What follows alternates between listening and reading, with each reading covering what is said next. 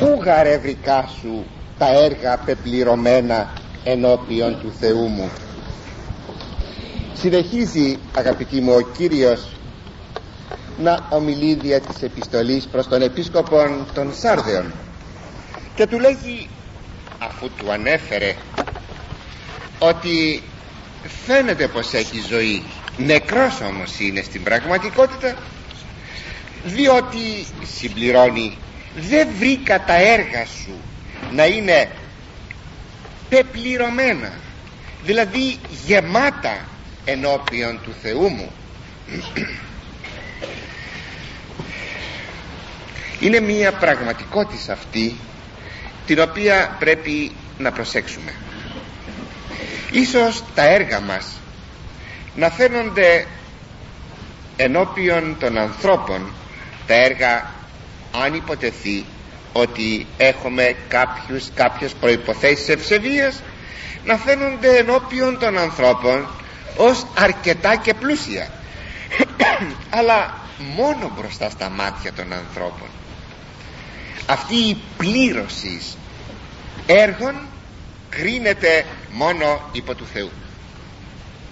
Είναι χαρακτηριστικό ότι ο Κύριος ζητά αυτή την πληρότητα και όπως λέγει ο Άγιος Ανδρέας Κεσαρίας ούγαρη αρχή των αγαθών έργων στεφανή τον εργάτην αλλά το πλήρωμα δεν είναι η αρχή των αγαθών έργων που στεφανώνει τον εργάτην του αγαθού αλλά το γέμισμα των έργων η πληρώτης των έργων.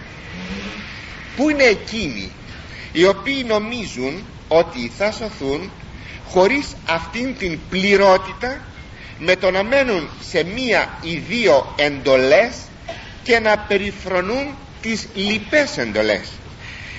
Και ποια έργα είναι εκείνα δια τα οποία ζητά την πληρότητα ο Κύριος. Είναι ο άλλος τρόπος ζωής συμπεριφοράς και πολιτείας δεν μπορούμε να υπούμε ότι τηρώ αυτή την α ή τη β εντολή. Μην ξεχνούμε ότι η τήρηση πασών των εντολών δημιουργεί μία νοοτροπία. Έναν τρόπο του σκέπτεστε. Μία πληρότητα προσωπικότητος. Ένας άνθρωπος ο οποίος πληρεί τα εντολάς του Θεού είναι ολόκληρος. Λέγει ο Απόστολος Παύλος είναι άρτιος ή ο του Θεού άνθρωπος. Και κάπου αλλού λέγει ο Απόστολος εν μηδενή λυπόμενη να μην υπολοιπόμεθα σε κάτι να μην υστερούμε σε κάτι. Μη λέμε ότι αυτός έχει αυτό το καλό αλλά έχει εκείνο το κουσούρι. Δεν πρέπει αυτό. Μένουμε πολλές φορές και μάλιστα κατά έναν περίεργων, περίεργων, περίεργων, παράλογων τρόπων ικανοποιημένοι με το να έχουμε ένα κουσούρι για το οποίο οι άνθρωποι κάποτε μπορούν και να μας επενούν ίσως ή εμείς να αισθανόμεθα έναν έπαινο για το κουσούρι μας. Καλός άνθρωπος αλλά το πίνει λίγο το κρασί λένε. Το πίνει. Και αυτός που πίνει κρασί είναι πάθος από τα φοβερά πάθη ο αλκοολισμός. Από τα φοβερά πάθη. Καφιέται δεν τον πειράζει. Και άλλα πολλά και άλλα πολλά τα οποία δυστυχώς οι άνθρωποι επαναλαμβάνω θεωρούν και σαν καυχημά τους αλλά σας είπα ότι είναι η συνισταμένη. Όλων αυτών των έντολων ο τρόπος του σκέπτεστε ο τρόπος του πολιτεύεστε. Πως πολιτεύομαι, πως περπατάω πως κινούμε, πως ομιλώ πως σκέπτομαι. Όλα αυτά δείχνουν αν έχω μία πληρότητα έργων ή όχι. Ακόμα πρέπει να σας πω ότι αυτή η πληρώτης δεν είναι μόνο πλάτους είναι και βάθος. Δεν είναι να τηρήσω τις εντολές του Θεού. Σε ένα πλάτο, σε μια έκταση. Αλλά πρέπει να τις τηρήσω τις εντολές του Θεού και σε ένα βάθος. Η κάθε εντολή επιτρέψατε μου να πω πιστέψτε με έχει ένα απίθμενο βάθος. Και δεν μπορούμε να πούμε ότι μια εντολή, μια εντολή την εξαντλήσαμε ότι την εφαρμόσαμε. Ποτέ μη πούμε ότι εφαρμόσαμε την εντολή την α ή τη β. Ποτέ. Μη πεις ότι εξήντλησα την εντολή της αργίας της εβδόμης ημέρας με το να μην εργάζεσαι. Έχει βάθος αυτή η εντολή το τι κάνεις μέσα σε αυτή την ημέρα. Και ακόμη πως είναι η λατρεία σου προς τον Θεό σε ποιο βαθμό έχει φτάσει η λατρεία σου. Φτάνεις να έχεις μυστικιστική ζωή. Φτάνεις να έχεις μία όραση Θεού. Εάν φτάνεις τότε θα φτάνεις εσύ να μου πεις αδελφέ μου ότι ακόμα είσαι στην επιφάνεια και όχι στο βάθος της εντολής αλλά συνήθως ομιλούν περί βάθους εκείνοι που δεν υποπτεύονται το βάθος. Μόνο εκείνοι που μένουν στο επίπεδο. Συνεπώς πληρώτης έργων. Κατά πλάτος και κατά βάθος ισοδυναμεί με την αναγέννηση. Δηλαδή η έννοια του χωρίου ουγαρευρικά σου τα έργα πεπληρωμένα ενώπιον του Θεού μου είναι η εξής δεν έχεις ακόμα αναγεννηθεί. Είναι μία μελαγχολική παρατήρηση. Μνημόνευε ούν πως ήλυφας και ήκουσας να θυμάσαι λοιπόν πως πήρες και πως ήκουσες. Να θυμάσαι λοιπόν είναι αφυπνιστικόν. Έρχεται να τραντάξει έρχεται να ξυπνήσει. Είναι η ανάπνηση του παρελθόντος που είναι πάντοτε ένας έλεγχος αυστηρός.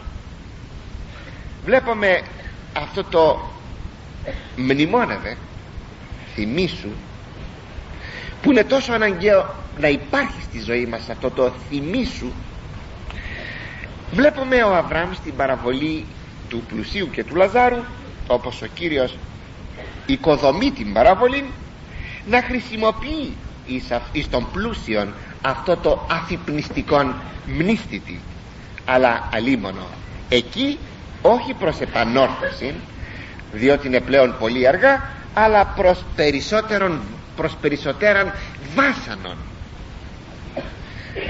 Τι του λέγει; Θυμήσου ότι εσύ στη ζωή σου απέλαβες τα αγαθά σου φοβερό αυτό. Θυμήσου. Η μνήμη προκαλεί ή την επανόρθωση ή την κόλαση.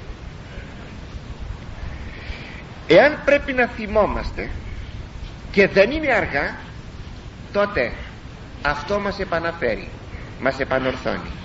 Εάν πρέπει να θυμόμαστε αλλά δεν μπορούμε να διορθώσουμε αυτό είναι κόλαση. Και μην ξεχνάτε ότι και στην Βασιλεία του Θεού υπάρχει η μνήμη αλλά και στην κόλαση υπάρχει η μνήμη. Και μία μνήμη όχι που γερνά και ξεχνά. Στην παρούσα ζωή θυμάμαστε και ξεχνάμε. Όσο δεν περνάει η ηλικία μας ξεχνούμε. Αλλά και νέοι να είμαστε όλα τα πεπραγμένα μας κάθε μέρα, κάθε ώρα, κάθε λεπτό δεν είναι μπροστά μας. Η μνήμη μας είναι περιορισμένη αλλά εκεί, ο εκεί εκεί δεν υπάρχει περιορισμός στη μνήμη. Εκεί θα υπάρχει ολοζώντανη η μνήμη. Θα είναι μπροστά μας. Και θα είναι μπροστά μας για να μας βασανίζει. Διότι όπως το καταλαβαίνετε αγαπητοί δεν νοείται η κόλασης χωρίς τη μνήμη. Αν έλειπε η μνήμη θα μπορούσε να πει ο τιμωρούμενος ο βασανιζόμενος γιατί τιμωρούμε όταν όμως έχει μπροστά του τη μνήμη τη φοβερή των πεπραγμένων του τότε δικαιολογεί το γιατί τιμωρείται.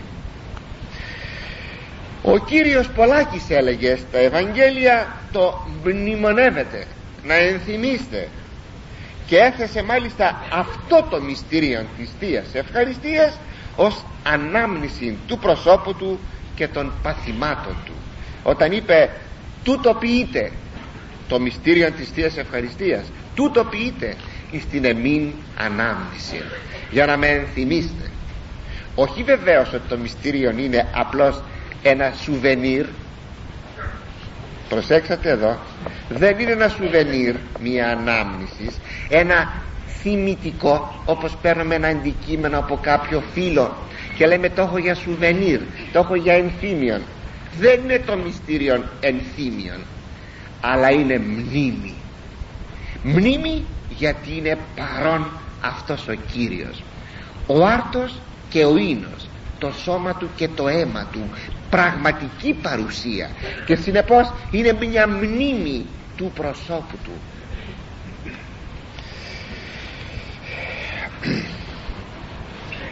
Βλέπει δηλαδή κανένας. Στη μνήμη μια τεραστία δύναμη συνδέει η μνήμη το παρόν με το παρελθόν.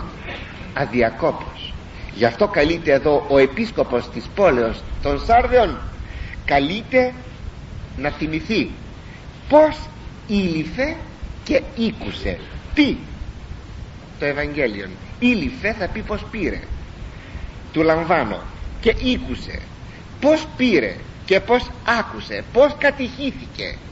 Πως έγινε χριστιανός πως μπήκε στη ζωή του το Ευαγγέλιο και το άφησε να τονίσει και να νεκρωθεί η ζωή του επισκόπου των Σάρδιων και τήρη και μετανόησον. Σε κάθε επιστολή του ο Κύριος όταν έχει κάτι να παρατηρήσει ως μόνη οδός θεραπείας και ανορθώσεως θεωρεί πάντοτε την μετάνοια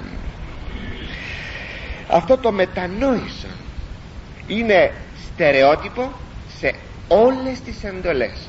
Υπογραμμίζω είναι στερεότυπο. Το υπογραμμίζω γιατί κάτι θα σας πω παρακάτω. Και να το θυμόσαστε. Στερεοτύπος ο Κύριος λέγει μετανόησο σε όλες τις επιστολές. Δεν έμαθα να πούμε ότι ολόκληρος ο χριστιανισμός είναι μια διαρκής μετάνοια μια διαρκής επιστροφή εις τον Θεό όλα μας τα έργα προς τον εαυτό μας και προς τους άλλους ανθρώπους πρέπει να τα διακρίνει σε τελευταία ανάλυση η μετάνοια. Αλλιώτικα είναι απαράδεκτα από το Θεό. Το ακούσατε αυτό; Εάν στις σχέσεις μας με τον εαυτό μας και με τους άλλους ανθρώπους και με το Θεό.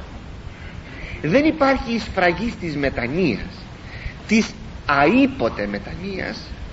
Τα έργα μας είναι απαράδεκτα από τον Θεό. Η μετάνοια είναι μια διαρκής κατάστασης μέσα στη ζωή του πιστού μέσα στην εκκλησία. Μέχρι που να φύγει η τελευταία πνοή μέχρι που να έχει φύγει η ψυχή από το σώμα να έχει χωρίσει πρέπει να υπάρχει η μετάνοια. Είναι παρατηρημένο ότι η ποιμαντική δραστηριότητα της εκκλησίας μας δυστυχώς δεν απολύγει πάντοτε στην μετάνοια. Πρέπει να σας το πω αυτό γιατί έχουμε δεχθεί τα τελευταία χρόνια επιδράσεις από τη Δύση και από την Ρωμαιοκαθολική Εκκλησία και από τους προτεστάντες οι προτεστάντες δεν είναι εκκλησία από τις προτεσταντικές κοινότητες και παραφιάδες οι οποίες δρούν στην Ελλάδα κάπου 50 50 παραφιάδες. Έχουμε από εκεί δεχθεί κάποιες επιδράσεις. Ύστερα με τα ταξίδια μας στο εξωτερικό με τον τρόπο που βλέπουμε τους ξένους που έρχονται στην Ελλάδα και λοιπά όλα αυτά μας έχουν τρόπον να εντυπωσιάσει το τι πράττουν έξω οι, οι Ευρωπαίοι και οι Αμερικανοί οι ειδήσεις. και βλέπουμε ότι χριστιανισμό εννοούν έξω το να δημιουργήσουμε ιδρύματα οικοτροφία, πνευματικά κέντρα, αίθουσες, τούτα, εκείνα, φιλανθρωπίες, ε, κόμματα, χριστιανικά, σοσιαλισμό. Είναι αυτά που σας έλεγα και την περασμένη φορά. Και την περασμένη φορά.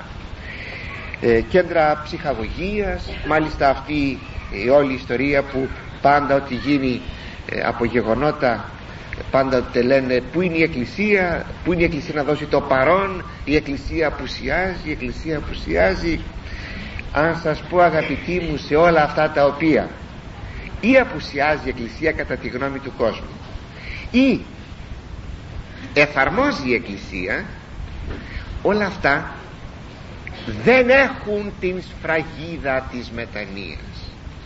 Το ξέρετε; Πάρετε παρακαλώ ένα οικοτροφείο που μπορεί να υπάρχει σε μία πόλη. Εκεί έχουμε τους οικοτρόφους. Να πηγαίνουν σχολείο να τους προσέχουμε κλπ κλπ καλλιεργούμε την μετάνοια εις τους οικοτρόφους. Πάρετε τα κέντρα ψυχαγωγίας που έχουν οι ενορίες τα λεγόμενα πνευματικά κέντρα που εκεί θα πάνε τα παιδιά θα παίξουν κλπ.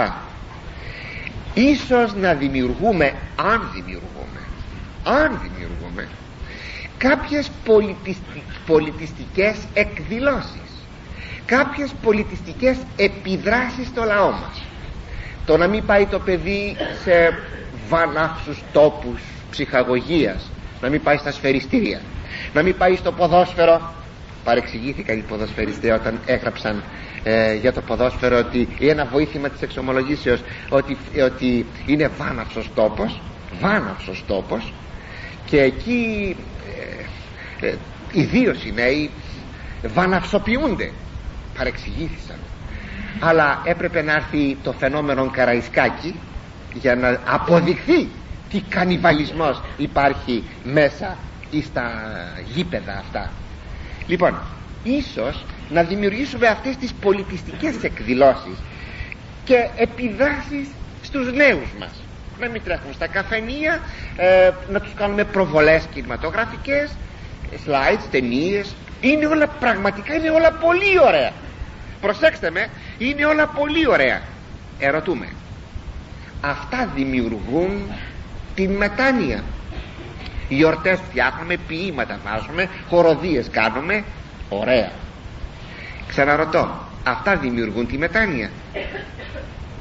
Από τη στιγμή που δεν δημιουργείται κλίμα μετανοίας με αυτές τις εκδηλώσεις είναι ολοφάνερο και φωτεινότερο του ηλίου ότι η Εκκλησία δεν είναι σε σωστή πορεία. Λοξοδρόμησε. Λοξοδρόμησε. Εδέχθηκε επιδράσεις. Είναι αυτές οι επιδράσεις της δύσεως που παρέλκουν την δική μας εκκλησία. Δυστυχώς. Δεν το καταλαβαίνουμε. Σας λέγω την αλήθεια.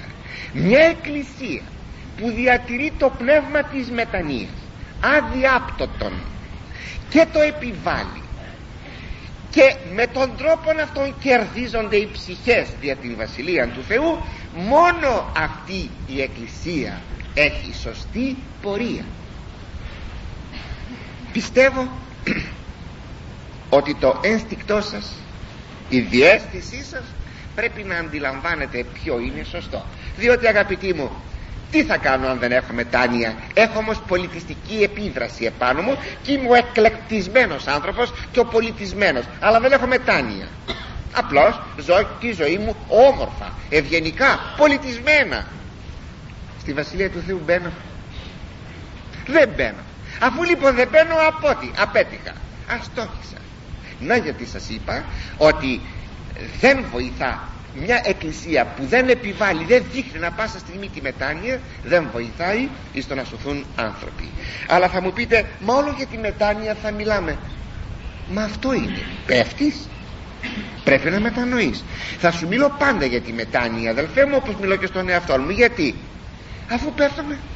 Εάν μου έλεγες με βεβαίωνες ότι δεν πέφτεις αδελφέ μου τότε βεβαίως δεν θα σου μιλάω πια για τη μετάνοια. Αλλά αφού πέφτουμε ποιος μπορεί να καυχηθεί και ποιος μπορεί να υποστηρίξει ότι δεν πέφτει. Επέφτομαι αφού λοιπόν πέφτομαι έχουμε ανάγκη καθημερινής μετανοίας. Για να σωθούμε εννοείται.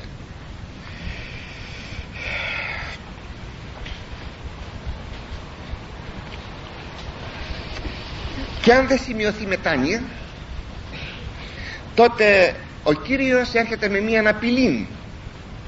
Και λέγει στον επίσκοπο των Σάρδιων εάν ούν μην γρηγορήσεις δεν ξυπνήσεις. Ήξω. Επισέ θα έλθω σε σένα ως κλέπτης. Και ου μη γνώση ποιαν ώραν ήξω επισέ και δεν θα ξέρεις ποια ώρα θα έρθω σε σένα. Θα έρθω σαν κλέπτης. Εδώ ο Κύριος όπως βλέπετε ονομάζει τον εαυτόν του κλέπτη. Είναι ένα από τα ονόματα του Χριστού.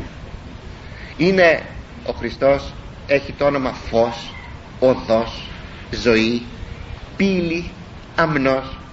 Πλήθος ονομάτων. Αν ψάξετε καινή και παλαιά διαθήκη πλήθος ονομάτων έχει δεκάδες ονόματα αν όχι εκατοντάδες ονόματα. Αν έπρεπε να βλέπουμε με τα μάτια που έβλεπαν οι πατέρες θα βρούμε εκατοντάδες ονόματα ένα από τα ονόματα του Χριστού είναι και αυτό. Κλέπτης. Έρχομαι λέγει ως κλέπτης. Στα Ευαγγέλια κατά παρόμοιων τρόπων ο Κύριος ομιλεί ότι είναι κλέπτης λέγει. Φερρυπίν Ματθαίος 24 κόπα 42-44 γρηγορείτε μένετε ξύπνοι ότι ουκίδατε δεν γνωρίζετε ποια ώρα ο Κύριος ημών έρχεται εκείνο δεν γινώσκεται αυτό να ξέρετε. Ότι η ίδιο οικοδεσπότης ποια φυλακή ο κλέπτης έρχεται. Εάν εγνώριζε ο νοικοκύρης ποια ώρα της νυχτός έρχεται ο κλέπτης εγρηγόρησε έναν. Και ουκανίασε διορυγίνε την οικία αυτού. Θα γρυπνούσε θα έμενε ξύπνιος και δεν θα άφηνε να τρυπηθεί ο τείχος του σπιτιού του για να μπει ο κλέφτης μέσα. Δια τούτο και εμείς γίνεστε έτοιμοι. Γι' αυτό και εσείς να γίνεστε έτοιμοι ότι η ώρα ουδοκείται ο Υιός του ανθρώπου έρχεται. Γιατί την ώρα που δεν περιμένετε ουδοκείται έρχεται ο Υιός του ανθρώπου. Και όπως σημειώνει ο Απόστολος Παύλος η ημέρα Κυρίου ως κλέπτης εν νυχτή. Η ημέρα του Κυρίου η Δευτέρα του παρουσία είναι όπως ο κλέφτης τη νύχτα. Ούτως έρχεται έτσι έρχεται ο Χριστός. Όταν γαρλέγωση όταν, διότι όταν λένε οι άνθρωποι ειρήνη και ασφάλεια έχουμε ειρήνη έχουμε ασφάλεια είμαστε καλά θεμελιωμένοι καλά ασφαλισμένοι τότε ευνίδιος αυτής εφίσταται όλεφρος ως περ ιωδήν τη εγγαστρή εχούση όπως πιάνει πόνο στη γυναίκα την εγκυμονούσα ξαφνικά. Και ούμι εκφύγωση δεν θα ξεφύγουν από τον όλεφρον Εμείς δε αδελφοί γράφει στην πρώτη προς Θεσσαλονικής επιστολή του 5,1 έως 4 Εμείς δε αδελφοί ούκε στέν σκότη είναι η ημέρα ημάς ως κλέπτης καταλάβει. Σεις όμως δεν είσαστε στο σκοτάδι για να σας πιάσει ο κλέφτης τη νύχτα. Είσαστε στο φως. Σαφώς λοιπόν ο Κύριος εδώ εμφανίζεται όπως σας είπα κλέπτης εν νυχτή. Αλλά για εκείνους που προσέξτε ούτε τον πιστεύουν ούτε τον περιμένουν. Ή ακόμη αν τον περιμένουν τον περιμένουν εις ένα απότατον μέλλον κατά το χρονίζει ο Κύριος μου που λέγει ο ίδιος ο Κύριος πάνω στο σημείο αυτό. Για εκείνους λοιπόν που δεν πιστεύουν στον Χριστό και δεν τον περιμένουν ή τον περιμένουν πολύ αργά για αυτούς ο Κύριος θα έρθει ως κλέπτης. Αλλά για εκείνους που τον αναμένουν με αγωνία μάλλον ο Κύριος καθυστερεί. Προσέξτε καθυστερεί. Γιατί; Γιατί τον περιμένουν με πόθο. Κύριε πότε θα έλθεις; Και κάθε ημέρα που περνάει πότε Κύριε θα έλθεις; Περνάει ο καιρός πότε θα έλθεις; Για αυτούς προφανώς δεν είναι κλέπτης ως κλέπτης εν νυχτή για αυτούς είναι ο καθυστερών. Λέγεται όπως τον κατηγορούν τον Κύριον βραδιτήτα είναι στην επιστολή του Αποστόλου Πέτρου. Α λέγει πά τα πράγματα πάντα γινόντουσαν γίνονται όπως γινόντουσαν. Ποιος Κύριος θα έρθει; Ποια Δευτέρα του Χριστού παρουσία; Δεν βαριέσαι. Και θα έρθει για αυτούς ξαφνική ημέρα. Ξαφνική. Ενώ για εκείνους που σας είπα τον δέχονται τον Κύριον τον αισθάνονται ότι αργεί. Η απειλή που αναγγέλλεται εις τον επίσκοπο των Σάρδιων είναι δηλωτική ότι ο επίσκοπος δεν εγρηγόρει δεν έμενε ξύπνιος δεν ανέμενε την έλευση του Χριστού με συνέπεια αμελούσε το ποιμαντικό του έργο ακούστε αμελούσε το ποιμαντικό του έργο αυτό σας αφορά και εσάς αγαπητοί μου. Όχι μόνο ε, τους ποιμένας τους ιερείς και τους επισκόπους. Διότι αυτή η απειλή του Κυρίου είναι μια απειλή που πάντα στέκεται εναντίον των ποιμένων ιδιαίτερα στην εποχή μας που οι ποιμένες κάπως έτσι αισθάνονται ότι δεν βαριέσαι. Δεν θα έλθει ο Κύριος διότι θα μου πείτε δίνονται να υπάρχουν ποιμένες οι οποίοι να μην περιμένουν τον Χριστόν; Ούτε καν να το πιστεύουν. Έτσι φαίνεται. Έτσι φαίνεται. Αλλιώτικα, αλλιώτικα δεν ξέρω. Αλλιώτικα δεν μπορούν να εξηγηθούν μερικά πράγματα. Δεν μπορούν να εξηγηθούν. Διότι όταν υπάρχει μια α ή β συμπεριφορά τόσο φοβερή δεν εξηγείται παρά μόνο ότι ο άνθρωπος αυτός ο ποιμήν δεν πιστεύει στην τέλευση του Χριστού. Τι λέγω ούτε κάνει στο πρόσωπο του Χριστού. Φοβερόν φοβερόν. Κι όμως αληθές. Εξάλλου αυτό το ειδοποίησε ο Κύριος για τους ποιμένες. Το διαβάζουν και οι ποιμενόμενοι διότι όταν αγαπητοί μου έχετε ποιμένες οι οποίοι δεν ενδιαφέρονται για εσάς σας το είπα μια περασμένη φορά θα πρέπει να κάνετε το παν δυνατόν να φροντίσετε δια τον εαυτό σας. Όπως όταν δεν έχουμε καλούς διδασκάλους φροντίζουμε να μάθουμε γράμματα. Δεν ξέρω με ποιο τρόπο θα μας τα μάθουν. Θα μάθουν οι γονείς τα παιδιά τους γράμματα. Αν υποτεθεί ότι δεν έχουν καλούς διδασκάλους υστερούνται διδασκάλους πως θα γίνει; Οι γονείς θα μάθουν στα παιδιά τους γράμματα. Δηλαδή θα βρουν έναν τρόπο να κινηθούν να κινηθούν. Έτσι και εδώ. Σας είχα πει άλλοτε προ λίγου καιρού σας το ξαναλέγω άλλη μία φορά. Μη περιμένετε εάν δείτε ότι δεν σας ποιμένομαι καλός φροντίστε να ποιμάνετε όσο μπορείτε να φροντίστε για τον εαυτό σας για τη σωτηρία σας. Διότι μη πείτε ότι μα δεν είχαμε επιμένες θα σας ζητηθεί λόγος. Δεν είναι δικαιολογία πάντα δεν είχαμε επιμένες ακούστε λοιπόν τι λέγει ο Κύριος εις το κατά Ματθαίον 24,45-51 τις άρα εστίν ο πιστός δούλος και φρόνιμος ον κατέστησεν ο Κύριος αυτού επί της θεραπείας αυτού του διδώνε αυτής την τροφή να είναι καιρό. Ποιος είναι εκείνος ο πιστός και φρόνιμος δούλος; Όχι μόνο φρόνιμος αλλά και πιστός. Όχι μόνο πιστός αλλά και φρόνιμος. Μπορεί να έχω έναν πιστόν ποιμένα αλλά είναι φρόνιμος. Έχει φρόνηση και εις τι συνίσταται η φρόνηση; Εις το να δώσει τη μερίδα την πνευματική τη μερίδα της πνευματικής τροφής εκείνη που πρέπει όσο πρέπει και όποτε πρέπει εις τον λαό αν επί παραδείγματι σας δώσουμε ένα τραπέζι και σας εξαναγκάσουμε να φάτε πέντε πιάτα φαΐ θα ξεράσετε αγαπητοί μου αν πάλι σας αφήσουμε νηστικούς και δεν σας δώσουμε φαγητά στα, στα τα, τακτά γεύματα θα πεινάσετε τι πρέπει να γίνει; Πρέπει να δοθεί όπως λέει εδώ ο Κύριος διδώνε αυτής την τροφή εν καιρό στον κατάλληλο καιρό. Το κάθε ένας στον κατάλληλο καιρό. Μακάριος ο δούλος εκείνος ον ελθόν ο Κύριος αυτού ευρύχει ποιούντα ούτως. Ευτυχισμένος ο δούλος εκείνος που τον βρει ο Κύριος να κάνει έτσι. Να φροντίζει για το πίμνιο και να δίδει την κατάλληλη τροφή. Εάν δεν είπε ο κακός δούλος εκείνος εν την καρδία αυτού.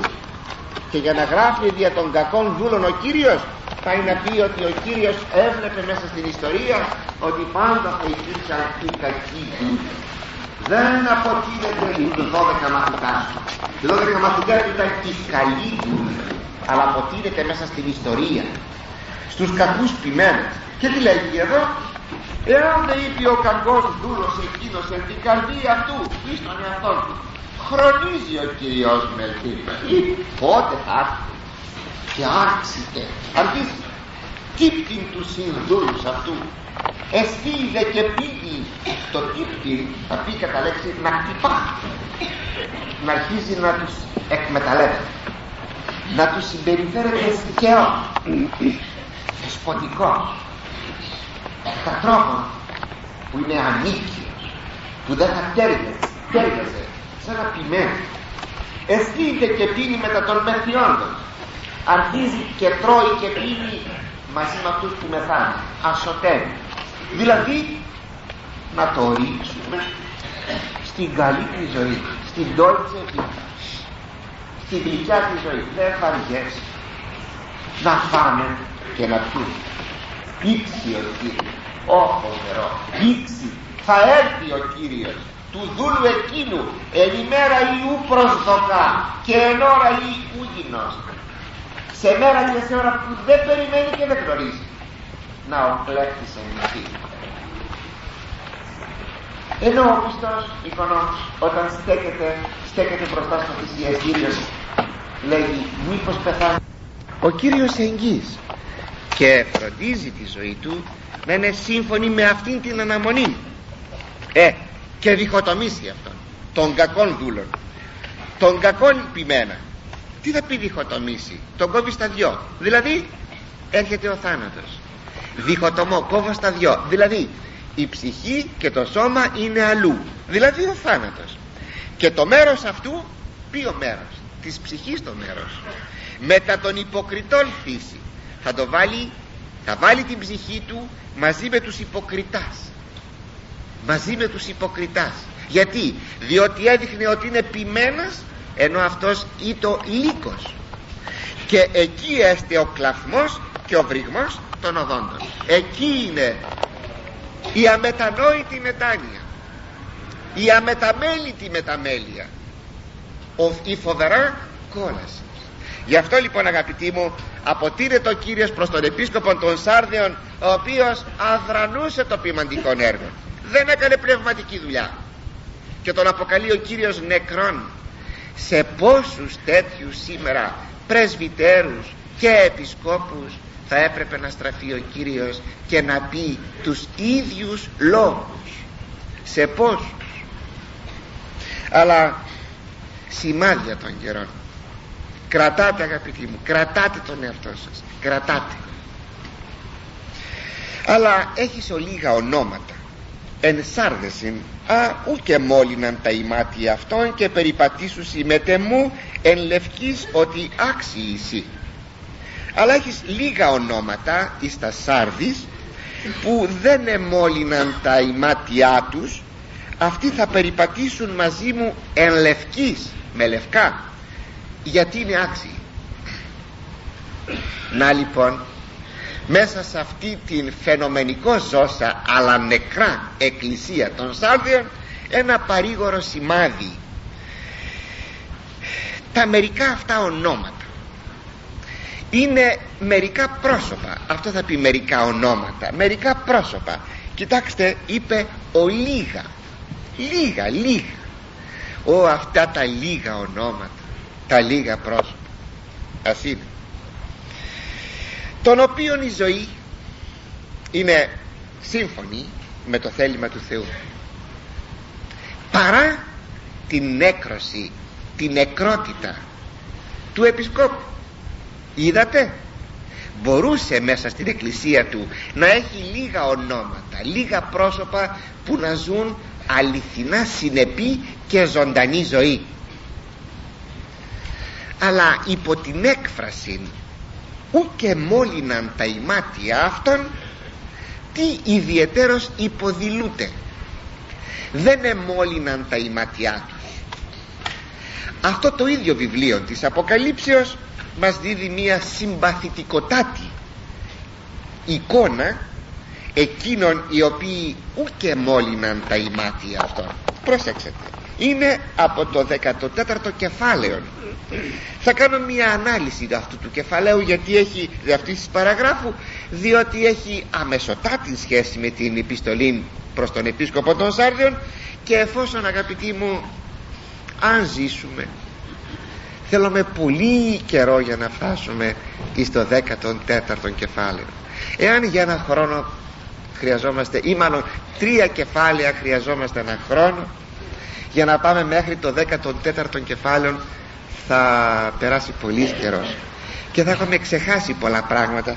Γι' αυτό δεν πειράζει αν παίρνουμε σημεία προκεχωρημένα να τα βλέπουμε λίγο. Εξάλλου σας είπα υπάρχει εδώ αμεσοσχέσεις ακούσατε. Είναι 14 κεφάλαιο Αποκάλυψης 1 έως 5 και είδον και ειδού λέγει ο Ευαγγελιστής Ιωάννης και είδα με τα μάτια μου και να το αρνίον που είναι ο Ιησούς Χριστός. Εστικός επί το όρος Σιών. Να στέκεται πάνω εις το όρος Σιών. Και με ταυτού μαζί του εκατόν τεσσαράκοντα τέσσερες χιλιάδες. Έχουσε το όνομα αυτού που είχαν το όνομά του. Και το όνομα του πατρός αυτού γεγραμμένον επί των μετόπων αυτών.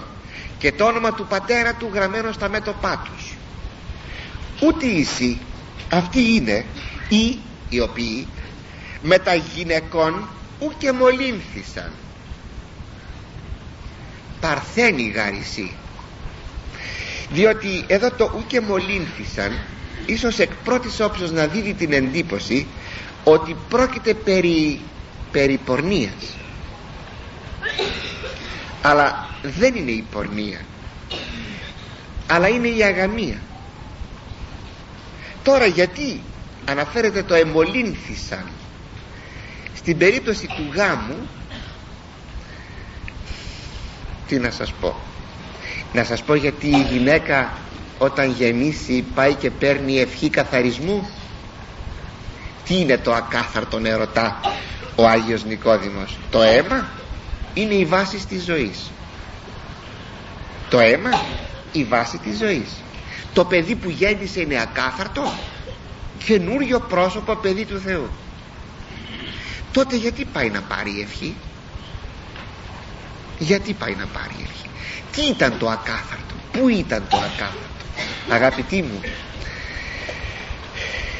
ενεφιλοχώρησε μέσα στο σχέδιο του Θεού η πονηρά επιθυμία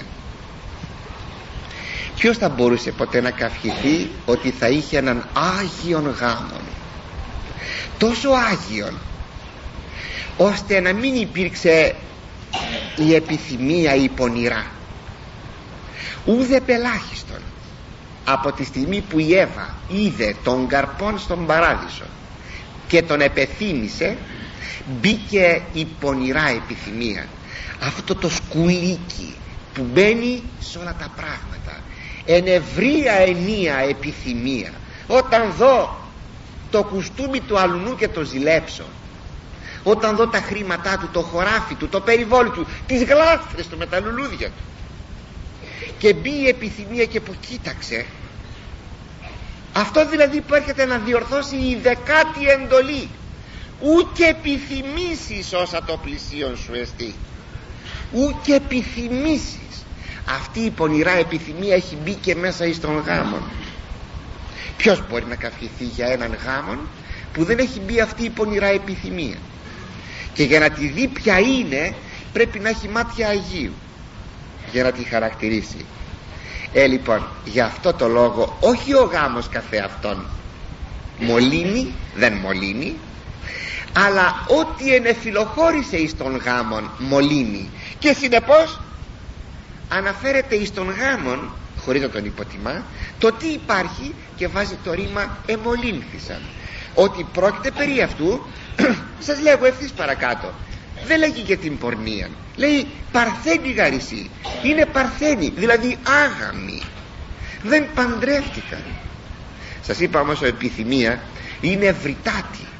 Δεν είναι μόνο στο θέμα του γάμου δεν είναι στο θέμα των σαρκικών θεμάτων είναι παντού αλλά θα το δείτε λίγο πιο κάτω ούτε η συν αυτή είναι οι 144.000 οι ακολουθούντες το αρνείο τον Ιησού Χριστόν όπου αν υπάρχει πήγε εκεί, εκεί και εκείνη πήγε εδώ, εδώ και εκείνη.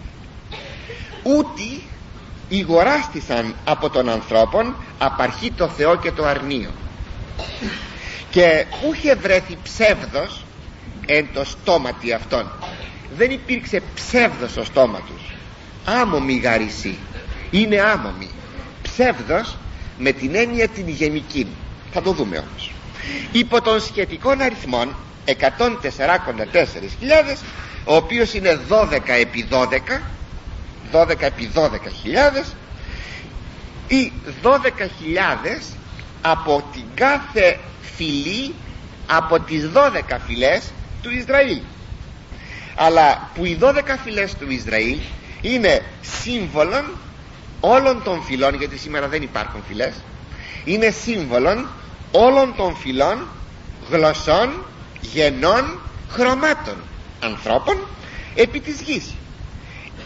Όλοι αυτοί υποδηλούνται με τις 12.000 επί 12 δηλαδή ένα πλήθος από εκλεκτούς οι οποίοι εμφανίζουν τρεις χαρακτηριστικές ιδιότητες. Επειδή δύο φορές αναφέρεται ο αριθμός 144.000 στην Αποκάλυψη και η μία περίπτωση δεν έχει σχέση με την άλλη εδώ έχουμε την περίπτωση ειδικά των Παρθένων των Αγάμων. Ο αριθμός 144.000 δεν είναι κλειστός αριθμός αλλά σχηματικός. Δεν σημαίνει ότι ένας παραπάνω δεν θα είναι αλλά θα είναι αυτός ο αριθμός. Είναι σχηματικός που δείχνει πλήθος. Και μόνο οι 12 φυλές δείχνει το άπαν της ανθρωπότητας. Που είναι, είναι διαλεγμένοι είναι παρμένοι από όλη την ανθρωπότητα σε όλους τους αιώνες και σε όλες τις εποχές. Κατά το ηγοράστησαν από τον ανθρώπων απαρχεί το Θεό και το αρνείο. Απαρχή είναι οι απαρχές είναι ο πρώτος καρπός που προσεφέρεται στο Θεό. Συνεπώς ένα είδος θυσίας είναι η αγαμία στο Θεό. Θα το δούμε λίγο πιο κάτω. Ας δούμε αυτά τα τρία χαρακτηριστικά. Και πρώτα πρώτα είναι η παρθενία. Ου και μολύνθησαν λέει. Ούτε εσύ ή με τα γυναικών ου και μολύνθησαν. Παρθένη γάρισή διότι είναι παρθένη. Η ιδιώτης της παρθενίας είναι παναρχαία και συνομήλικος με το ανθρώπινο γένος. Εφόσον τόσο ο Αδάμ όσο και η Εύα μέσα εις τον παράδεισον ήσαν παρθένοι ήσαν παρθένοι μέσα εις τον παράδεισον. Μετά από την πτώση υπογραμμίζω μετά από την πτώση μετά την εξοδόν των από τον παράδεισον τότε Αδάμ έγνω έβαν την γυναίκα αυτού και συλλαβούσα έτε και τον Γκάιν τότε συνήλθε μετά της γυναικός του. Τότε ανεγνώρισε την Εύα ως σύζυγόν του συνήλθε μετά αυτής και γέννησε τον Γκάιν πότε; Μετά από την πτώση. Ώστε στον παράδεισο ζούσαν εμπαρθενία εμπαρθενία προσέξατε το. Η παρθενία στην Παλαιά Διαθήκη γενικά τιμάται μεν αλλά δεν επιδιώκεται και τούτο διότι σκοπός ήταν να, να διατηρηθεί ο λαός του Θεού μέσα σε μια σε μια ε, πληθυντικότητα να το πω έτσι προκειμένου να διατηρηθεί από τις ποικίλες ιστορικές του περιπέτειες δια να έλθει ο Μεσσίας. Έπρεπε να υπάρχει το πλαίσιο λαός δια να έλθει ο Μεσσίας. Όμως δεν επιδιώκεται σας είπα η Παρθενία ετοιμάτω όμως. Ο προφήτης Ηλίας ήταν ο Παρθένος. Ο προφήτης Ελισέος ήταν ο Παρθένος. Ο Άγιος Ιωάννης ο πρόδρομος ήταν ο Παρθένος. Επιφυλάσσεται όμως η Παρθενία ως κατεξοχήν αρετή πλέον της Καινής Διαθήκης. Στην Καινή Διαθήκη δεν θα τιμάται ήδη απλώς αλλά θα θεωρείται αρετή. Προσέξατε αρετή καταρχάς πρέπει να πούμε ότι η Παρθενία είναι μια κατάσταση ούτε παραφύσιν ούτε καταφύσιν. Αλλά είναι μια κατάσταση υπέρ φύσιν πιο πάνω από τη φύση. Ένα ξεπέρασμα της φύσεως. Θα τολμούσαμε ακόμα να πούμε με τον Ιερόν Χρυσόστομον που το λέγει στον περί Παρθενίας του λόγων τον πολύ μεγάλο αυτών λόγων ότι είναι η Παρθενία η όντως καταφύσιν κατάστασης. Δεν είναι ο γάμος η όντως καταφύσιν αλλά είναι η παρθενία η όντως καταφύσιν κατάστασης της παιδοποιίας όπως λέγει ο Ιερός Πατήρ εισαχθήσεις αφού εισήχθη η παιδοποιία προβλεπομένου του Θεού της, την ανθρωπίνη πτώσης μπήκε ο γάμος διότι προέβλεπε ο Θεός την ανθρωπίνη πτώση. Εξάλλου εις αυτήν την παρθενία θα επανέλθουμε όλοι. Εις αυτήν την αγαμία εις την Βασιλεία του Θεού. Εις την Βασιλεία του Θεού δεν υπάρχει ούτε γάμος ούτε παιδοποιία. Ο Κύριος σαφώς το εδήλωσε στη Βασιλεία του Θεού ούτε νυμφεύονται ούτε παντρεύονται. Και συνεπώς δεν υπάρχει ούτε παιδοποιία. Δεν υπάρχει τίποτε από όλα αυτά εις την Βασιλεία του Θεού. Βλέπετε; Επανερχόμεθα. Ώστε έχουμε μία, μία συγκαταβατική κατάσταση επειδή ο Κύριος προέβλεψε την πτώση και με την πτώση των θάνατων και με τον θάνατον την ανάγκη να διατηρηθεί το ανθρώπινο γένος και εισήχθη το σχήμα άρεν και θήλη βέβαια ο γάμος είδαμε είναι ένα μεταπτωτικό φαινόμενο κατά παραχώρηση. Η παρθενία όμως δεν είναι για όλους. Λέγει ο Κύριος Ματθαίος 19,11 αλής δέδοτε μόνο σε εκείνους που έχει δοθεί η παρθενία εις αυτούς μπορεί να υπάρχει η παρθενία εν τούτης.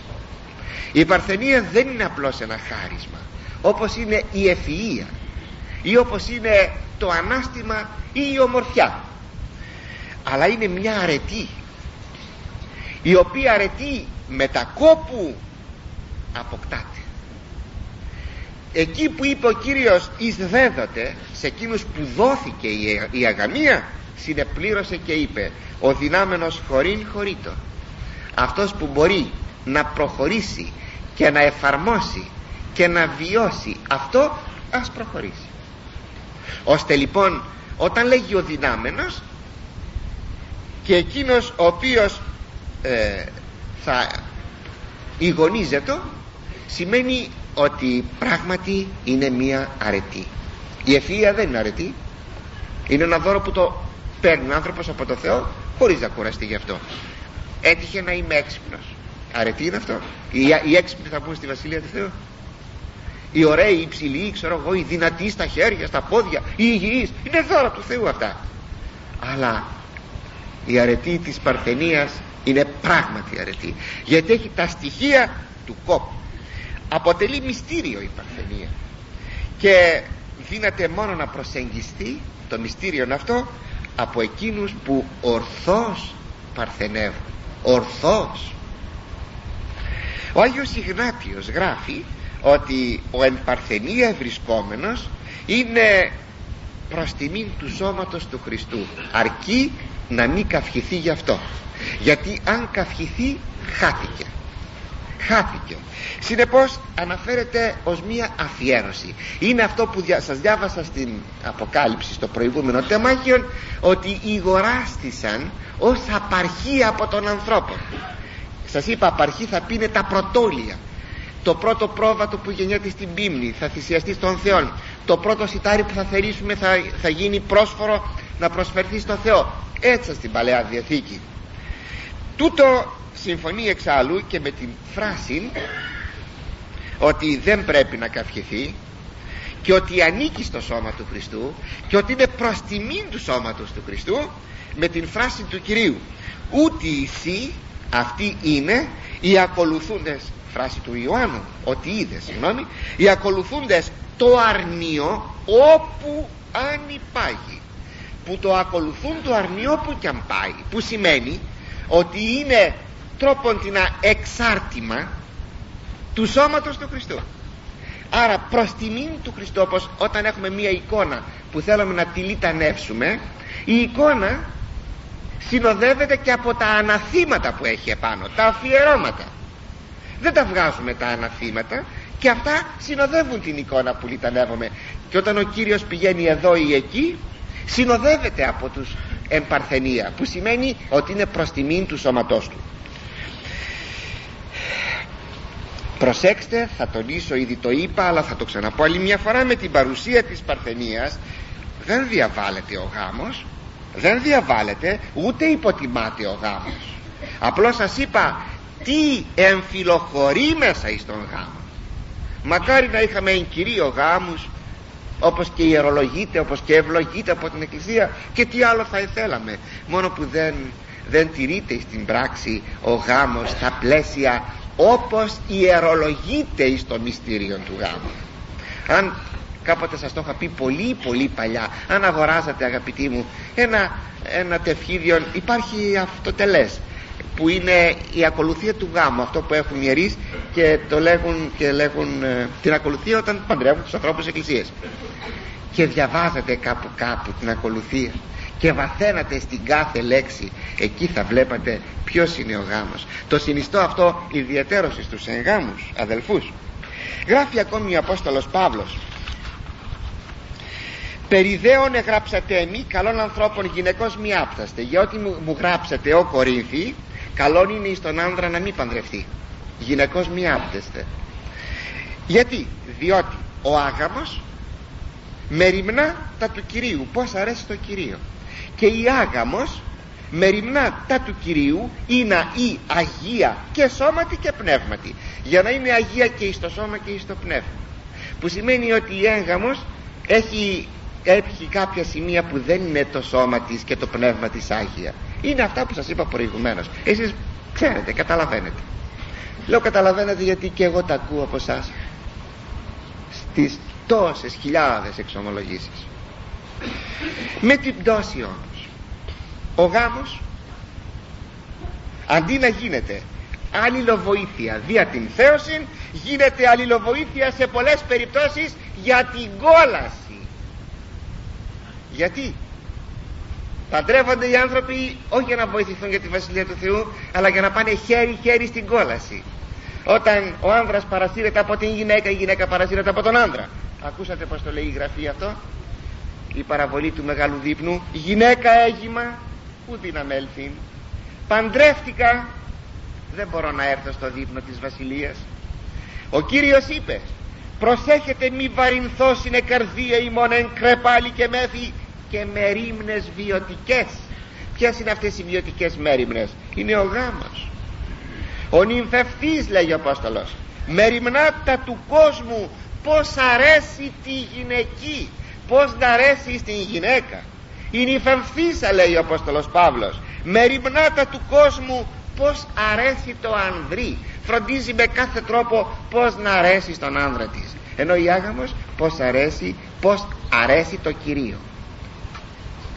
Ο σκοπός λοιπόν της παρθενίας είναι εφιέρωση του ανθρώπου εις τον Θεόν και εις τα του Θεού εις τα έργα του Θεού και τίποτε απολύτως τίποτε άλλο οποιοδήποτε άλλο κίνητρο και ελαττήριο θα δημιουργούσε αγαμία δεν είναι γνήσιο.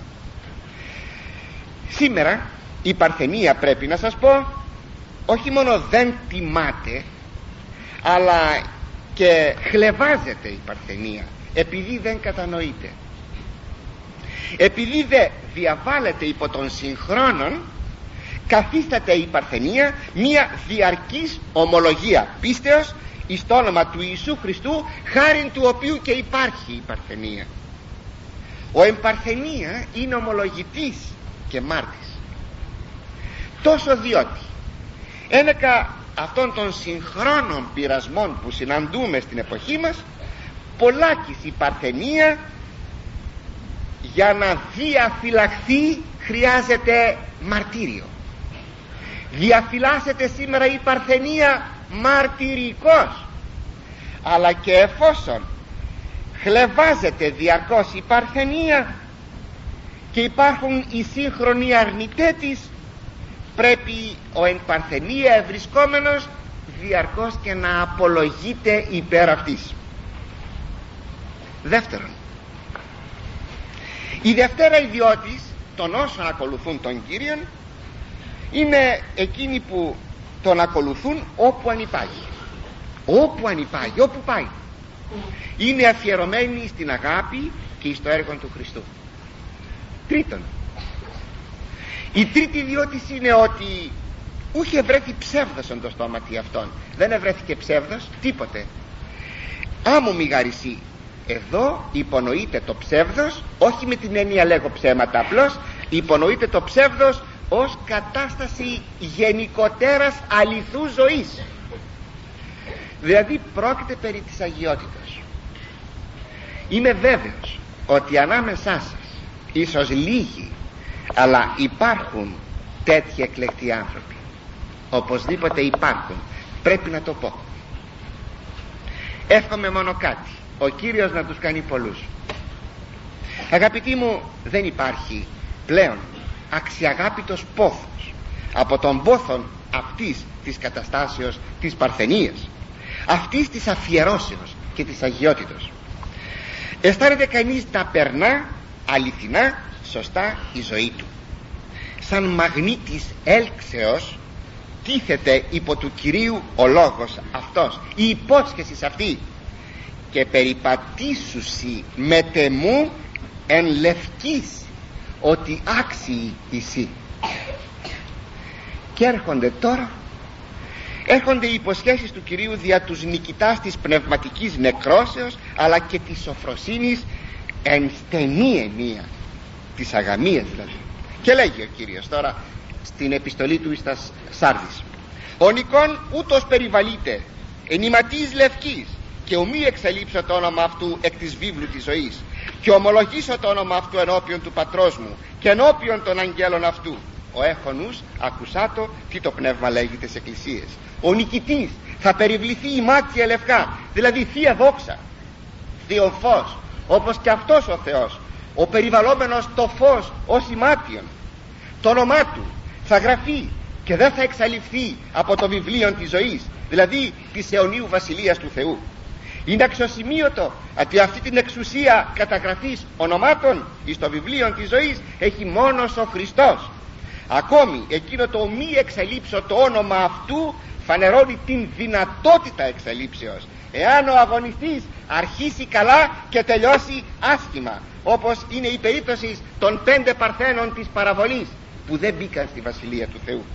Η δυνατότητα ακόμη η εξαλείψεως του ονόματος δηλεί ότι μπορείς να ξεπέσεις από τη σωτηρία και ότι δεν υπάρχει απόλυτος προορισμός. Τέλος ο Κύριος εν ημέρα κρίσεως θα ομολογήσει όπως εξάλλου αναφέρεται και στα Ευαγγέλια ενώπιον του ουρανίου του Πατρός και ενώπιον των Αγίων Αγγέλων των νικητήν. Αγαπητοί μου πολύ μεγάλα τεράστια πράγματα έχει ο Θεός υποσχεθεί και ετοιμάσει δια τους νικητάς του Ευαγγελίου του. Ας μη αναβάλουμε άλλο. Ο χρόνος περνά και το τέλος έρχεται. Ο έχων ους ακουσάτο τι το πνεύμα λέγει τες εκκλησίες